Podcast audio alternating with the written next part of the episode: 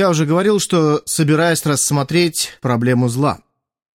Почему Бог допустил зло в мир? Этот вопрос можно задать по-разному. Если Создатель добр, то почему в мире так много зла? Фактически, наличие зла в мире – излюбленный аргумент тех, кто отвергает Бога Библии. И мне терпится задать миллион подобных вопросов. Как может святой Бог допустить, чтобы в его творении господствовало нечестие? Как абсолютно праведный Бог допустил существование неправедности? Эта мысль озвучивается массой разных способов. Один из них силлогизм, ряд логических утверждений, например, Бог Библии любящий, Бог Библии всезнающий, Бог Библии всемогущий. Но тем не менее, в мире много зла. Следовательно, библейского Бога нет. Другими словами, тот, кто допустил зло, не может быть любящим или святым, или всемогущим, или всезнающим, если он его допускает. И многие полагают, что этим самым они загнали христиан в угол. Многие считают, что тем самым они, если можно так выразиться, загоняют нас в штрафную зону к своим воротам. И все, что мы можем делать, пытаться отбить мяч. И многие христиане с этим соглашаются, они берут Второзаконие 29.29, сокрытое принадлежит Господу, отпинывая мяч на территорию противника как можно дальше. Разве это лучший вариант, когда, оказавшись у границы нашей богословской зоны, мы выбрасываем второзаконие 29.29? Нет ли чего получше в божественных правилах игры? Разве не существует какой-нибудь длинной передачи, чего-нибудь такого, что не просто бы позволило нам избежать поражения, но и гарантировало победу? Я верю, что есть. Я верю, что Писание дает нам ответ, и без сомнения мы можем узнать этот ответ, можем его понять и испытать в нем глубокое удовлетворение. Недостаточно просто сказать, что сокрытое принадлежит Господу, то есть мы не знаем, Бог нам не сказал. Бог не сказал Адаму и Еве, почему он допустил змея в сад. И не сказал, почему он дал этому змею способность говорить. Бог также не сказал Иову, почему он допустил беду, болезнь, горе, смерть и сатану в его жизнь. И когда Иов пытался получить от Бога ответ, он так ему и не ответил. Итак, что же лучше сказать? Что мы не знаем, Писание нам об этом не говорит? И это было бы справедливо, если бы Писание об этом не сообщало.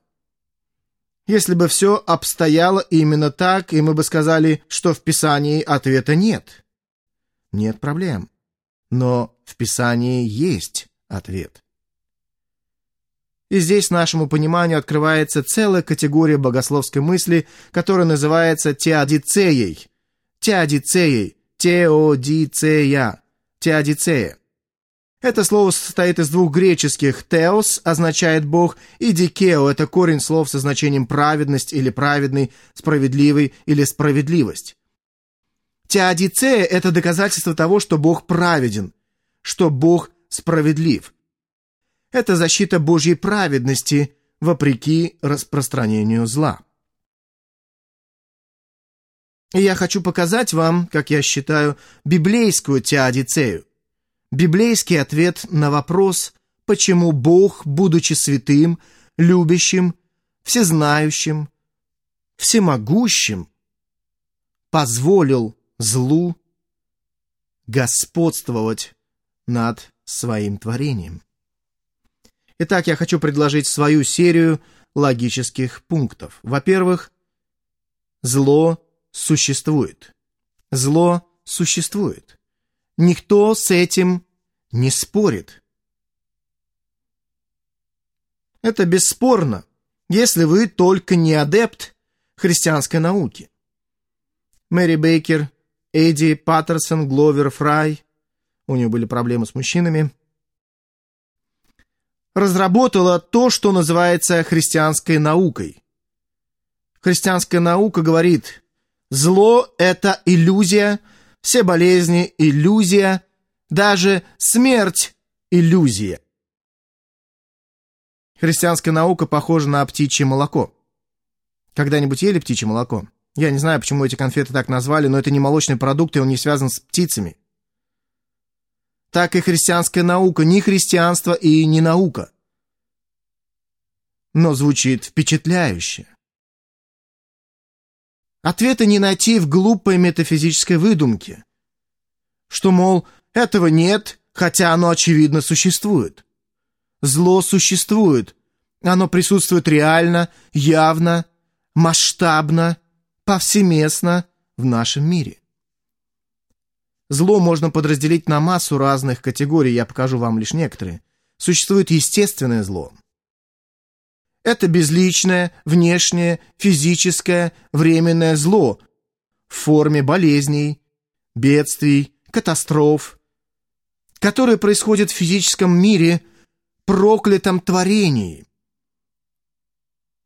От маленькой бактерии до цунами, от вируса до вулкана. Физический мир наполнен разными опасными вещами, от которых вы заболеваете, которые ранят вас и которые вас убивают. Все человечество со времени грехопадения было отдано во власть этого разложения. Достаточно открыть книгу «Бытие» и увидеть, что вскоре после грехопадения пришел потоп, который был страшным природным бедствием, уготованный, спланированный и реализованный самим Богом, и который погубил все человечество, за исключением восьми человек. Природные бедствия, помимо потопа, происходят и по сей день, Редко выпадает день, когда бы мы не слышали, что кто-то, где-то, или какая-то группа людей, или целая масса народа погибла в какой-нибудь природной катастрофе. Или стихийном бедствии, или во время эпидемии смертельной болезни. Природное зло. Во-вторых, моральное зло. Моральное зло связано с личностью, в противоположность природному злу, которое безлично. Оно внутреннее, духовное. Это безнравственность, грех, преступление, беззаконие, как бы вы это ни называли. Это наклонность, предрасположенность, это позиция, это склад ума, манера разговора и поведение, доминирующего среди людей так, что Писание говорит «нет делающего добро, нет ни одного». Писание говорит, помышление сердца человеческого зло от юности его. Писание говорит, что в человеческом сердце начинается похоть, которая производит грех, и этот грех производит смерть. Библия говорит нам, что в обществе господствует развращение. Людей убивает не стихийное бедствие, хотя мы и можем погибнуть в стихии, Однако даже избежав всех бедствий и болезней, мы тем не менее умрем, потому что возмездие за грех — смерть. Развращение затрагивает каждого человека. Оно затрагивает жизнь каждого, наши взаимоотношения. Все человечество состоит из грешников, без исключения, и все эти безнравственные грешники сталкиваются друг с другом в грешных семьях, с грешными друзьями. в конкурентной борьбе, в сообществах и нациях. Столкновение нечестивых, эгоистичных, безнравственных сердец наполняют этот мир бедствием за бедствием. И в-третьих, существует сверхъестественное зло. Сверхъестественное зло. Это зло, которое в основном совершается бесами, падшими ангелами, соратниками сатаны. Число ангелов, которые пали с неба вместе с сатаной, описано в Откровении 12 главе, как третья часть от всех ангелов, две трети остались святыми, а одна треть осквернилась. Сатана один из них, и весь мир, как сказано в 1 Иоанна 5.19, находится во власти лукавого. Эти мерзкие существа стары как мир. Они страшно порочны, в них абсолютно нет ничего доброго. Их тысячи тысяч, тысячи и тысячи этих существ. Они занимаются своими делами в сфере ангелов, а также и среди людей. В будущем станет еще хуже – когда Бог не свергнет их всех на землю во время великой скорби. Их главарю сатане в это время будет дана временная власть над всем миром. Сейчас он обладает временной делегированной властью в мире и поэтому мы, верующие, не сражаемся против плоти и крови, но против начальств, против властей, против мироправителей тьмы века всего злого.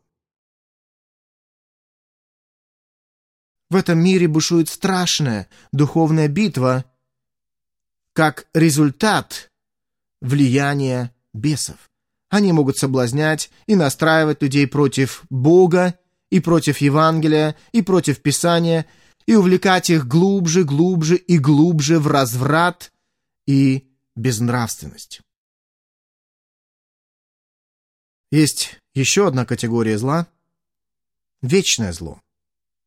Вечное зло. Одним словом, ад. Ад. Люди, идущие в ад, большая часть человечества, останутся навеки злыми навеки злыми. Червь их не умрет, и огонь их не угаснет, мучение не закончится, наказание не прекратится, наказание не будет смягчено. Недавно один из известных американских пасторов, возглавляющий одно из больших церковных движений, сказал, «Ад, насколько можно судить, это пропуск трехочкового броска во время финального свистка и проигрыш. И человек мучается всю вечность, что пропустил этот бросок. Это не библейский взгляд на ад. Это наказание. Это неограниченное и абсолютное зло. И полностью осведомленная, ноющая совесть. Да, зло существует. Это не малосущественное, не незначительное зло. Это повсеместное, доминирующее зло. Думаю, можно сказать, что зло — это некая вторичная, господствующая сила этого мира. Оно влияет на все. Оно оказывает влияние на естественное творение, сверхъестественное творение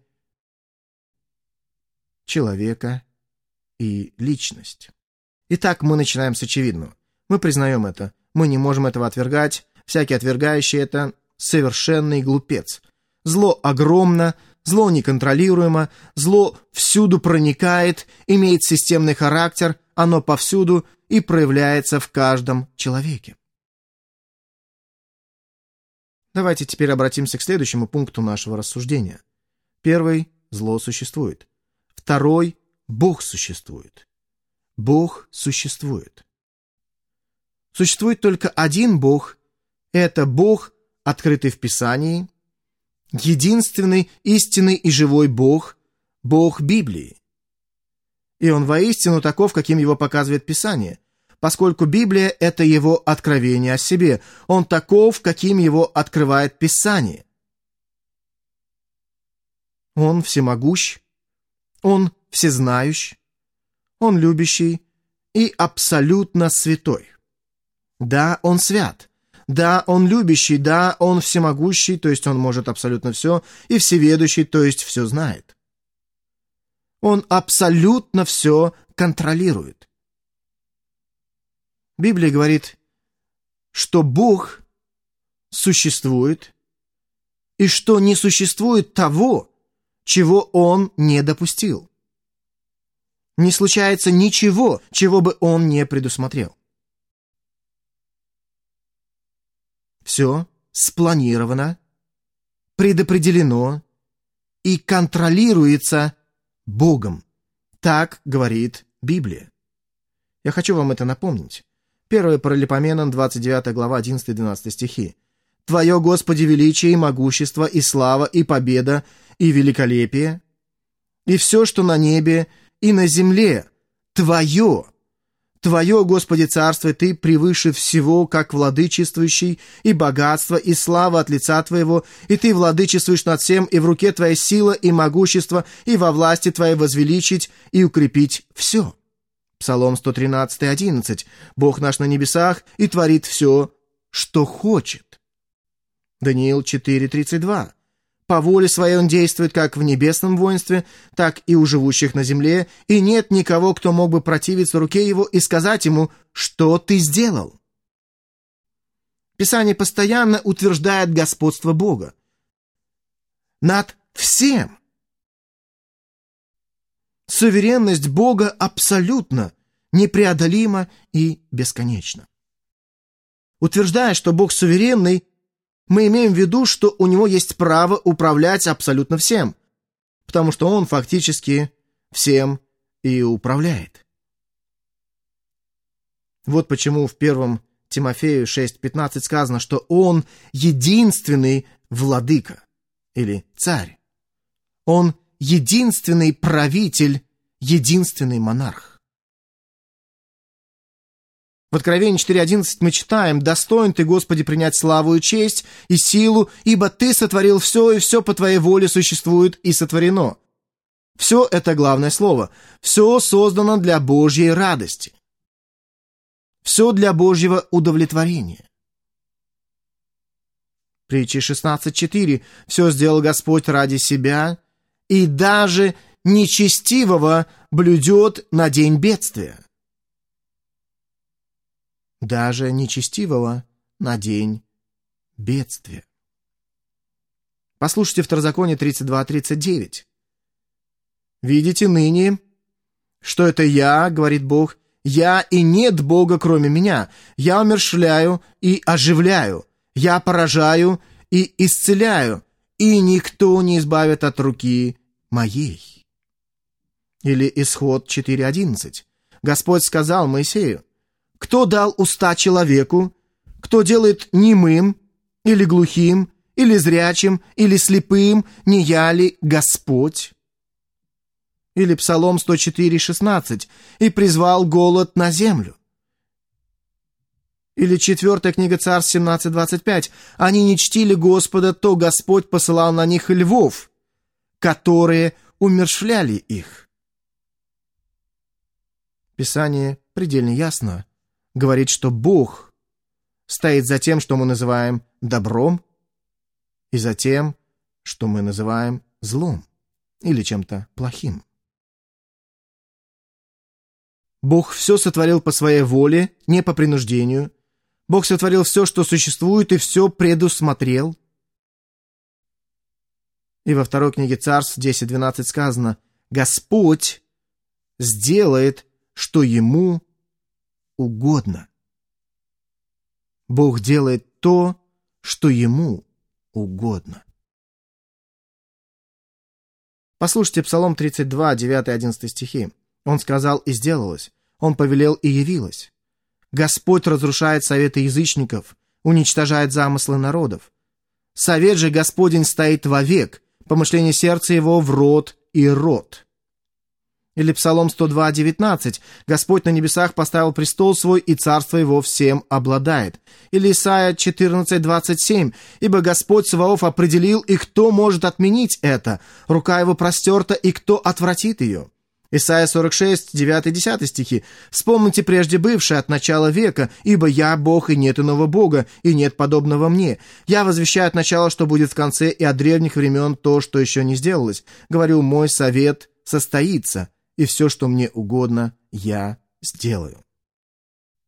Первая книга Царств 2, 6-7 стихи «Господь умершляет и оживляет, низводит в преисподнюю и возводит, Господь делает нищим и обогащает, унижает и возвышает». Или Амоса 3.6 «Бывает ли в городе бедствие, которое не Господь попустил бы?» Бог контролирует абсолютно все. Никакое зло не выходит за рамки его плана, ничто не выходит за рамки его замысла. Он знает все, что можно знать из всего познаваемого. Он обладает абсолютной властью делать все, что можно сделать из всего возможного. Именно так Библия говорит о Боге. И обладает совершенным знанием, абсолютной силой, совершенной святостью и являя свою совершенную любовь, Бог все предопределяет. Это приводит нас к третьему умозаключению. Зло существует, Бог существует, и существует только один Бог, и в-третьих, есть Божья воля в существовании зла. Есть Божья воля в существовании зла. Это неизбежно. Откройте, пожалуйста, Исайя 45 главу, и сегодня нам придется двигаться довольно быстро, чтобы успеть пройти до конца. В 45 главе Исаии важно обратить внимание ну, давайте начнем с пятого стиха, Исайя 45, 5. «Я Господь, и нет иного, нет Бога, кроме меня. Я припоясал тебя, хотя ты не знал меня, дабы узнали от восхода солнца и от запада, что нет кроме меня. Я Господь, и нет иного». Эта мысль очень ясно утверждается в тех двух стихах. «Я образую свет и творю тьму, делаю мир и произвожу бедствие». Я Господь, делаю все это. Перейдем к девятому стиху. Горе тому, кто припирается с Создателем своим. Черепок из черепков земных.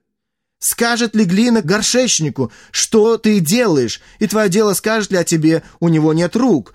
Горе тому, кто говорит отцу. Зачем ты произвел меня на свет, а матери, зачем ты родила меня? Ни один горшок не скажет горшечнику, что ты делаешь. И дитя не может оспаривать перед родителями правомерность его появления на свет. И вы не можете говорить Богу, что Он делает. И Бог определенно предусмотрел зло. Но существует человекоцентричное богословие, которое по большей части старается выгородить Бога И как это делается? Суть в следующем. Не Бог отвечает за зло, а человек. Но это не помогает. Зачем тогда Бог сотворил существа, которые будут творить зло, зная, что они будут его творить? Таким образом, ответственность снова ложится на него. Сегодня люди, не желающие взваливать на Бога ответственность за зло в этом мире, обычно говорят, что он либо не знал, что зло будет существовать, либо он не может ничего с этим поделать. Одно из двух. Либо он сотворил все совершенным и не знал, что появится зло, и оно застало его врасплох, либо он знал, но не смог его остановить. Или же он специально ограничил свою силу для какой-то более важной цели. Именно с этими вопросами приходится иметь дело в такой аргументации. Либо Бог не знал, либо не мог, либо решил не использовать силу, поскольку в своем замысле имел что-то более важное, чем зло, нечто требующее большего внимания. Подобные истолкования предлагаются, чтобы оправдать Бога, но на самом деле они подменяют Бога. Изобретается Бог, который не все знает, изобретается Бог, который не все может. Это единственный выход и причина появления такого богословия. Но ну, давайте разберемся, давайте обратимся к первому мнению. Мнению, что Бог не знал что при творении у него не было информации, и поэтому он, по сути, не знал, что произойдет. Это соответствует системе, называемой теология процесса. Теология процесса представляет Бога божеством, находящимся в развитии. Он уже не тот Бог, что был вчера, поскольку его знания возросли в результате новых событий, и новые события он осознает по мере их происхождения. Об этом говорит также открытый теизм что Бог находится в процессе. Сейчас он не тот, что был, он сейчас лучше, этот процесс ему действительно помог. Однако он и не тот, каким будет через неделю, поскольку ему откроется еще многое. По мере течения истории. А в ходе истории открылось и зло, так что Бог не виноват, потому что он просто не знал. Бог не мог знать, поскольку он не мог знать того, что еще не произошло, как полагает открытый теизм. Бог не несет ответственность за существование зла. Зло существует, и, следовательно, Бог не мог знать, что оно появится до того, как оно появилось. Фактически они заходят так далеко, что говорят, что он желал для Адама всего самого лучшего. Такое мышление заходит слишком далеко, даже если относить его к Богу. Он не всеведущ, так что когда появилось зло, ему понадобился план «Б», а именно крест. Такова картина. У этих людей отсутствует истинное и библейское представление о Боге. У них также отсутствует богоцентричный, превозносящий Божье господство взгляд на Вселенную. Они смотрят на все с человекоцентричной позиции, и им нужно быть уверенными, что Бог не нарушает их правил. Не может быть правдой, что Бог имел и полное знание о зле, и всю силу его предотвратить, но все же допустил ему существовать, поскольку это будет означать, что он его предопределил. Если он был полностью осведомлен и имел всю силу его остановить, и при этом зло существует, значит, он его предопределил. Этого они принять никак не могут. Либо он не знал, либо он не мог. Поэтому нужно переделать Бога. Есть также люди, которые не сильно задумываются, у них на все простой ответ. Мы о них уже немного говорили. На вопрос, откуда появилось зло, они отвечают, ну, оно произошло от Адама и Евы. Неужели? А откуда Адам и Ева о нем узнали? Так, ах, да, оно произошло от змея. Тогда как змей оказался там, где в него мог войти сатана, и как сатана стал сатаной, чтобы искушать людей делать зло. Ну, хорошо, он пришел... Ой, он пришел с неба. Итак, откуда произошло зло? Где началось зло? На небе? Да, зло началось на небе. С ангельского мятежа прямо под носом у Бога. Думаете, для него это был шок? Тогда Бог не является абсолютно всеведущим. Думаете, Бог не мог остановить это в самом начале? Не мог прекратить это прямо в тот же момент? Тогда Бог не всемогущий. Неважно, что вы об этом думаете, если вы придерживаетесь библейской доктрины о Боге, Бог становится ответственным за существование зла. Знаете Гарольда Кушнира, написавшего книгу «Когда с хорошими людьми случаются плохие вещи». В этой книге много неправильного. Само название книги уже неверно, потому что нет хороших людей. Но даже не касаясь названия, когда с хорошими людьми случаются плохие вещи, видно, что он в своей книге переделывает Бога. Переделывает Бога. У Бога нет знания, и он не обладает силой, так что не спрашивайте его о том, чего он не знает и с чем не может совладать.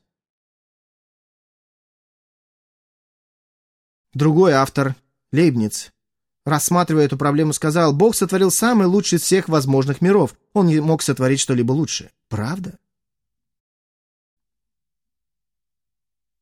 Зороастризм, манихейство, тоже своего рода древние философии, гласили, Богу пришлось иметь дело с двумя одинаково вечными и независимыми реалиями – добром и злом, одинаково вечными, независимыми, то есть всегда существовавшими. Но все эти ответы неправильные. Такие ответы дают люди, не имеющие богоцентричного взгляда на мир, которые должны пренебречь библейским представлением о Боге. Однако многие из предлагающих подобные ответы заявляют, что верят в Библию и Бога Библии, полагая, однако, что Бога Библии можно судить по-человечески, человеческим разумом, поставить на суд морального закона, стоящего ниже него самого. Надо же. То есть, Бог – высшее существо, но у нас есть еще более высший закон. Мы должны признать, что Бог – это Бог от вечности, и тем не менее должны признать Его ответственным перед нашим пониманием справедливости. И вот, если все это рассортировать, можно сформулировать несколько категорий теодицей. Давайте я просто их перечислю. Это краткий курс семинарий, так что потерпите. Первая категория – метафизическая. Метафизическая. Другими словами, зло неизбежно. Оно дополняет добро, оно необходимо, это инь и янь. Это необходимая противоположность существующего предмета, когда, согласно самой метафизике существования, противоположность также может существовать. Бог не сотворил зло, Он не предопределил зло, зло существует потому, что существует добро – это просто отрицательный полюс, это просто отсутствие, это отсутствие наличия противоположности. Если есть бесконечность, существует и конечность. Если есть добро, то существует и зло. В этом есть истина, в некотором ограниченном метафизическом смысле.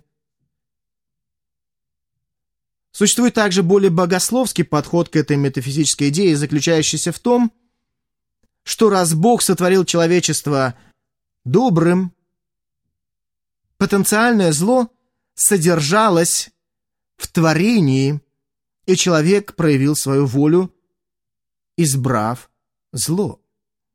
Итак, оно по сути пришло не от Бога, оно пришло от человека. Оно пришло не от Бога, а произошло от Люцифера, который сделал свой выбор на небесах.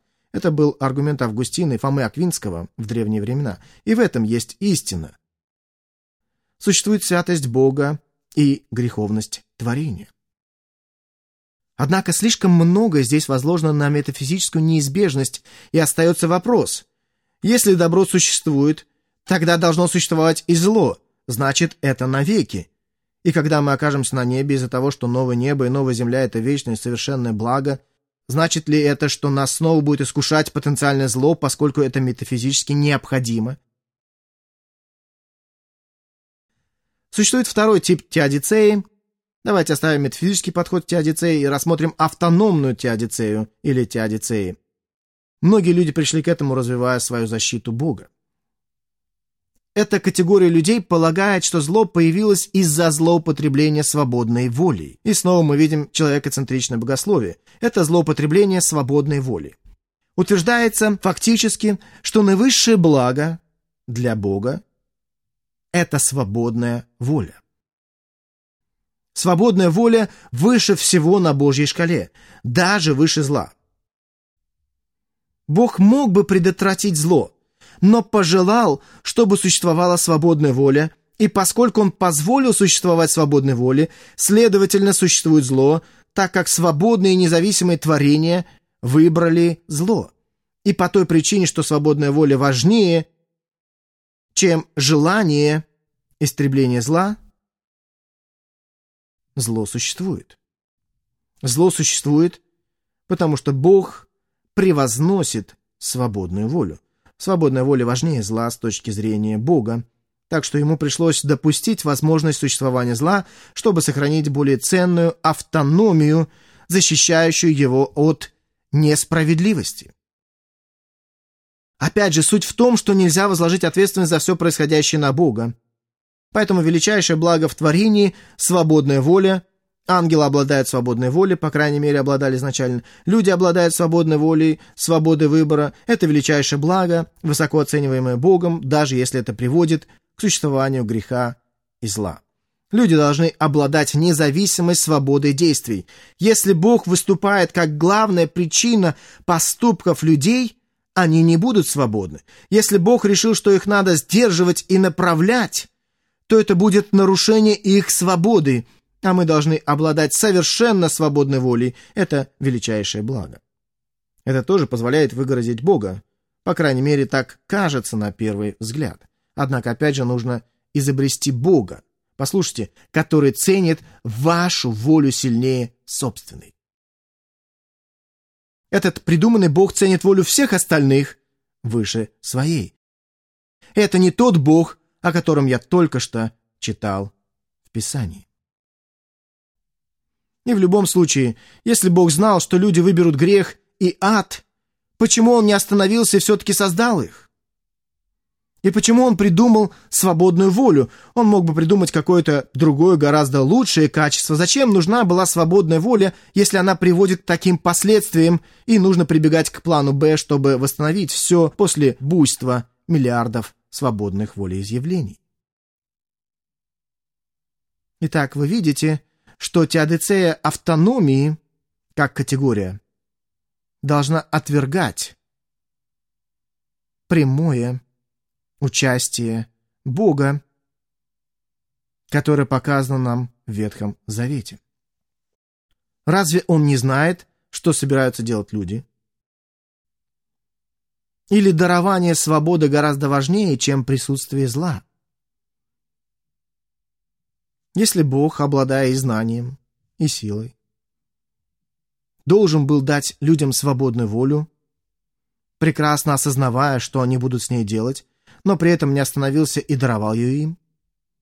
Следовательно, в итоге он должен был предопределить зло. Это не решает проблемы, разве что уменьшает Божью славу. Изобретать Бога с ограниченным знанием, изобретать Бога ограниченного в силе, изобретать Бога, более заботящегося о воле каждого человека, чем о своей собственной, это значит изобретать другого, не библейского Бога. Если зло не подвластно Богу полностью, если не Он его допустил, и послушайте, если Он не контролировал его полностью каждую миллисекунду земной истории, тогда эта Вселенная совершенно бесконтрольна в самой высшей степени. Если Бог не контролирует зло полностью, то где он возьмет знание и силу, чтобы подчинить его себе? И я задал бы такой вопрос. Вы хотите верить в Бога, который пытается контролировать зло, или в Бога, совершенно его контролирующего? Выбирайте. Бог Библии контролирует зло полностью ради своих целей. Будет ересью заявлять, что мир исполнен зла независимо от предварительного замысла и цели Божьей, которая неизмеримо выше человеческого «хочу, не хочу». Итак, что мы теперь знаем? Зло существует, Бог существует, Бог допустил злу существовать. Он его не создавал, он не мог его создать, но он его не предотвратил. Он предусмотрел его, он дал ему быть, и теперь, послушайте внимательно, у Бога была определенная цель для него. У него была цель. Цель. Это очень важно. У него был замысел в отношении зла. какой же замысел имел Бог относительно зла? Прежде чем ответить на этот вопрос, и это будет четвертым пунктом в нашем плане, разрешите мне прочитать Вестминстерское исповедание XVII века. Великие богословы и библейские ученые свели все это воедино. Послушайте внимательно.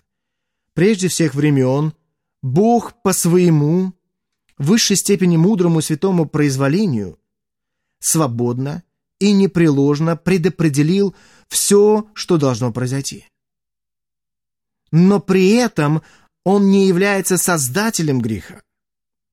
Он не лишает своей творения воли, не устраняет, но утверждает способность вторичных причин вызывать определенные следствия. Источником греха является лишь творение, а не Бог, который, будучи свят и праведен, не может быть ни автором, ни сообщником греха. И затем, гласит Вестминстерское исповедание, все Божьи установления – и все, чему Бог по проведению своему уготовил быть, во славу Его непостижимой благости. Они все поняли верно. Бог предназначил быть злу для похвалы благодати своей. Я задам вам вопрос, чтобы вы разобрались с этим вопросом, этим важнейшим вопросом. Бог больше прославляется в присутствии греха или в его отсутствии? Очень простой вопрос, не так ли? И по сути это основной вопрос. На протяжении всей вечности будет ли Богу славы больше из-за того, что грех существует, или меньше? И, друзья, на самом деле единственное, что имеет значение. Это вечная слава Божья. Итак, это четвертый даун. Мы на 10-ярдовой черте, и я начинаю победную передачу, чтобы получить 6 победных очков. Откройте римлянам третью главу. я хочу, чтобы вы проследили вместе со мной. Нет времени изучать это место подробно, но я дам вам хорошее начало. Хотелось бы раскрыть контекст, но у нас нет времени. Посмотрите на третью главу. Пятый стих. Вступление. Если же наша неправда открывает правду Божию, то что скажем? Запомните эту фразу. Наша неправедность открывает праведность Божью. Павел приводит первый из серии глаголов. Этот глагол с унистами, переведенный как «открывает» в синодальном переводе. Значение этого глагола – раскрывать, проявлять, демонстрировать, показывать. Наша неправедность открывает праведность Божью. По-другому можно сказать так. Можно ли понять праведность Божью, если вы не понимаете неправедности?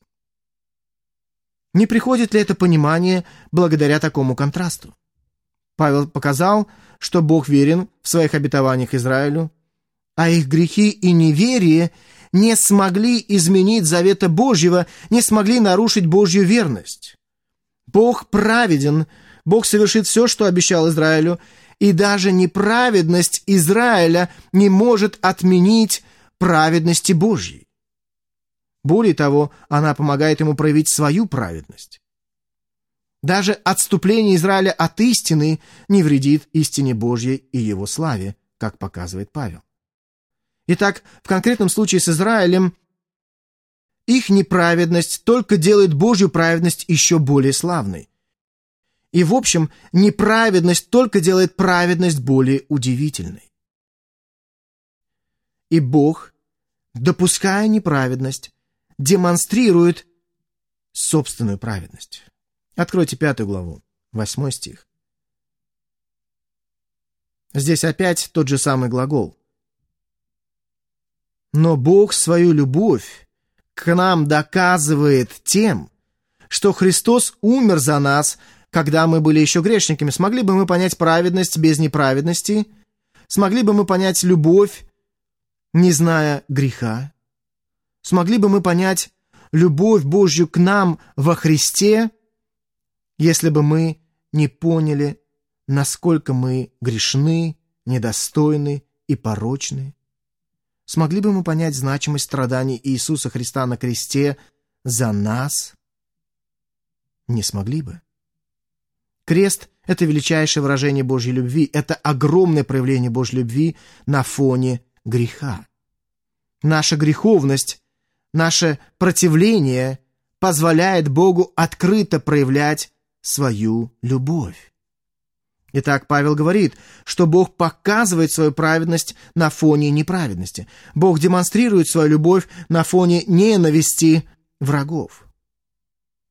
Откройте девятую главу. Девятую главу. Здесь опять переводчики помогают нам, используя слово «показать». Теперь это глагол «эндейкнуми». Это синоним с означающий то же самое.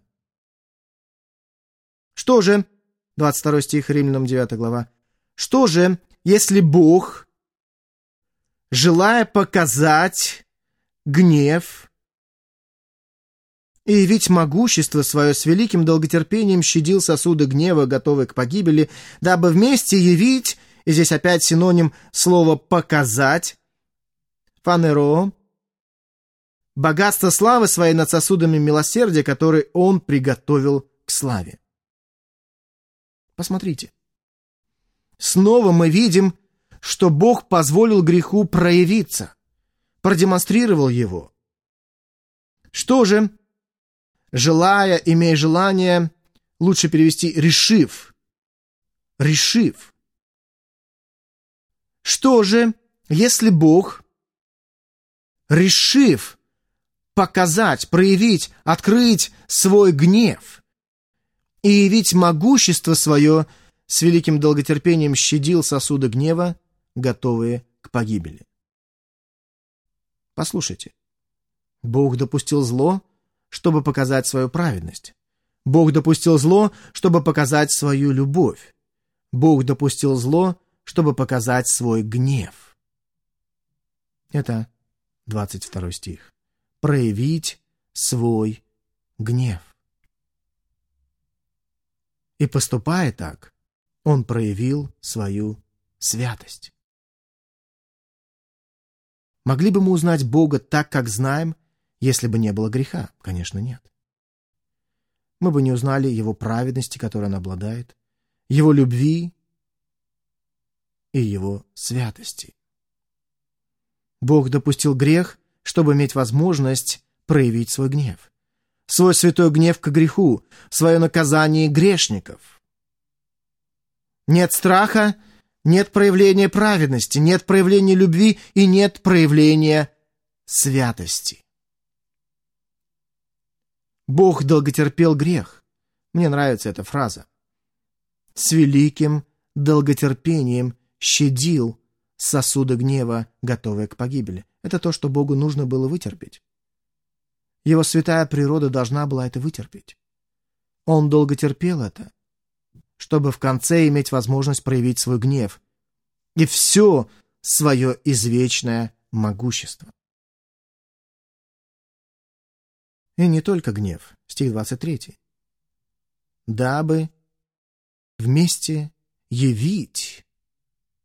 Можно перевести это слово как «показать» показать богатство славы своей над сосудами милосердия. Проявить свою милость. Бог также пожелал явить гнуридзо, показать свою милость над сосудами, которые он заранее приготовил к славе. Это избрание. Нет греха, нет милости, нет благодати, нет прощения, нет спасения. Но в природе Божьей проявлять праведность, открывать и проявлять свою любовь, открывать и проявлять свой гнев, открывать и проявлять свою благодать и святость. Послушайте, единственная причина тому, что Бог предопределил существовать злу, это его собственная слава. Для того, чтобы во веки веков святые ангелы и искупленные святые могли воздавать ему славу в полном осознании всех его качеств. До греха Бог не получал полной славы за свою праведность в контрасте с неправедностью. Ему не поклонялись и не могли поклоняться полноценно за его любовь. Пока он не показал такую любовь, как любовь к врагам, мятежным грешникам. Он не мог быть прославлен в полноте за свою святость, пока его гнев не проявился в ненависти к греху. И он не принимал поклонения за свою благодать, пока не открылся в прощении и милости к избранным. В каждом случае, это великое откровение природы Божьей. Зачем? Чтобы явить Его славу. Павел проиллюстрировал это. Вернемся к 17 стиху. Иллюстрация, которую он берет из книги «Исход» 9 главы 16 стиха. Ибо Писание говорит фараону. Прекрасная иллюстрация. Для того самого я и поставил тебя. Бог поставил фараона. Бог позаботился, чтобы фараон родился, воспитывался в царской семье, взошел на трон Египта, и потом, когда он царствовал над переселенными сынами Израилевыми и сделав жизнь невыносимой для них, и потом все эти казни и далее все остальное, исход и гибель всей армии фараона, значит, Бог его поставил? Да, для того самого я и поставил тебя, и вот снова наш глагол. Для чего? Чтобы показать над тобой силу мою. Это была сила наказания и сила спасения. Пасха, заклание ягнят, кровь на косяках — это величайший ветхозаветный символ спасения, не так ли? Я поставил тебя, чтобы показать мой гнев и мою благодать. Почему, Господи, конец 17 стиха, чтобы проповедано было имя мое по всей земле. В итоге Бог делает все для своей славы. И он был прославляем по всей земле его народом и будет прославляем в тысячелетнем царстве, а также на новом небе и новой земле. Самое величайшее благо, дорогие мои, Божья слава. Самое величайшее благо – Божья слава. Если вы этого не понимаете, тогда у вас не богоцентричное мировоззрение. Так как же нам на это реагировать? Вернемся в 15 стих или 14. Вам не нравится эта мысль? Считаете, что это несправедливо? Стих 14. Что же скажем? Неужели неправда у Бога? Нет, нет, нет. Мы не можем обвинить Бога в неправедности. У него есть право делать все, что захочет. Кого миловать — помилую. Кого жалеть — пожалею. Итак, не от желающего и не от подвязающегося, но от Бога милующего. Стих 18. «И так, кого хочет, милует, а кого хочет, ожесточает». Ты скажешь мне, за что же еще обвиняет? Ибо кто противостанет воле его? Ты собираешься спорить с Богом? Ты собираешься оспорить, что Бог сделал то, что захотел? И он подходит к тому, что мы читали ранее. 21 стих, цитирую из псалмов. Не властен ли горшечник над глиную, чтобы из той же смеси сделать один сосуд для почетного употребления, а другой для низкого? Забыли, кто всем управляет? Дабы вместе явить, 23 стих, богатство славы своей. И нет другого объяснения. Не напоминает ли это ситуацию Иова? Иов пережил все беды, которые Бог допустил в его жизни. Сатана сошел, погубил всю его семью, кроме жены, мучившей его. Говорил «прокляни Бога и умри». Он забрал все добро Иова, поразил его разными болезнями, а затем послал компанию глупых друзей, дававших ему плохие советы с плохим богословием. Они были полезны только те семь дней, что сидели в молчании, а как только раскрыли рты, мудрость их покинула. Он одинок, пытается разобраться с тем, что происходит, и жаждет ответа от Бога, все кажется несправедливым, нечестным. Затем Бог говорит к нему. Иова, 38 глава. Господь отвечал Иову из бури и сказал. «Кто сей омрачающий проведение словами без смысла?» Вот это начало. Кажется, тут кто-то недоволен. Припаяшь ныне чресла твои, как муж. Я буду спрашивать тебя, и ты объясняй мне. Где был ты, когда я полагал основание земли? Другими словами, если бы я нуждался в твоем мнении, то я бы его получил. Я сотворил все без тебя. Скажи, если знаешь. Кто положил меру ей, если знаешь? Или кто протягивал по ней верфь? На чем утверждены основания ее, или кто положил краеугольный камень ее при общем ликовании утренних звезд, когда все сыны Божьи восклицали от радости? Кто затворил море воротами, когда оно исторглось, вышло как бы из чрева, когда я облака сделал одежду его и мглу пеленами его? Богатый язык. Стих 12. Давал ли ты когда в жизни свое приказание утру? И указывал ли заре место ее, Иов? Не сходил ли ты во глубину моря, 16 стих, и входил ли в исследование бездны, отворялись ли для тебя врата смерти, видел ли ты врата тени смертной, обозрел ли ты широту земли, объясни, если знаешь все это. Вот это я называю резкими словами. Итак, Иов, где путь к жилищу света, и где место тьмы, откуда появляется свет? И, кстати, в 25 стихе, кто проводит потоки для излияния воды и путь для громоносной молнии, чтобы шел дождь на землю безлюдную? Можешь ли ты связать, 31 стих, узел Хима, разрешить узы Киссиль? Можешь ли выводить созвездия в свое время и вести ас с ее детьми? Можешь ли ты управлять небесными телами, вращающимися по орбитам в пространстве? Можешь ли ты возвысить голос твой к облакам, стих 34, чтобы вода в обилии покрыла тебя? О, может, что-нибудь проще, Первый стих 39 главы. «Знаешь ли ты время, когда рождаются дикие козы на скалах?» Можешь ли расчислить месяцы беременности их, и знаешь ли время родов их? Кто пустил дикого осла на свободу и кто разрешил узы Анагру? Это поразительно. Это резкие слова. У тебя нет права спрашивать с меня. 39 глава 31 стих, «И продолжал Господь и сказал Иову, будет ли состязующийся со Вседержителем еще учить?» Стих 33.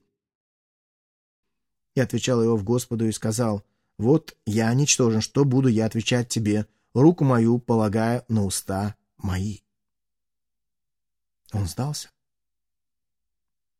Резкие слова. Что я сделал, то сделал, потому что я Бог. Я делаю это для своей славы. Иов это понял, 42 глава. И вы должны узнать конец всего этого. Первый стих. И отвечал Иов Господу и сказал, «Знаю, что ты все можешь. Я подтверждаю, что ты Бог, как говорит Писание, и что намерение твое не может быть остановлено. Кто сея мрачающий провидение, ничего не разумея? Так я говорил о том, чего не разумел, о делах чудных для меня, которых я не знал. Это правильный ответ. Я даже не знал, о чем говорю. «Выслушай», — взывал я, — «и я буду говорить, и что буду спрашивать у тебя, объясни мне». И затем, мое любимое, я слышал о тебе слухом уха. Теперь же мои глаза видят тебя, поэтому я отрекаюсь и раскаиваюсь в прахе и пепле. Резкие слова. Иов очнулся и говорит, «Боже, я не имею права спрашивать тебя. Ты Бог, и у тебя есть все права проявлять свою славу во всей полноте». И зло делает это возможным. Мы будем проводить вечность в присутствии Божьем, восхваляя Его от всего сердца, что было бы невозможно, если бы Он не допустил и не предусмотрел зло, не являясь его автором или источником, чтобы оно временно царило в творении. И когда придет время, оно прекратится, и он уничтожит Вселенную огнем, как описывает это Петр, стихи растают от страшного жара, и будет новое небо и новая земля, где существует лишь вечная правда. Однако мы вечно будем поклоняться с полным пониманием Его славы.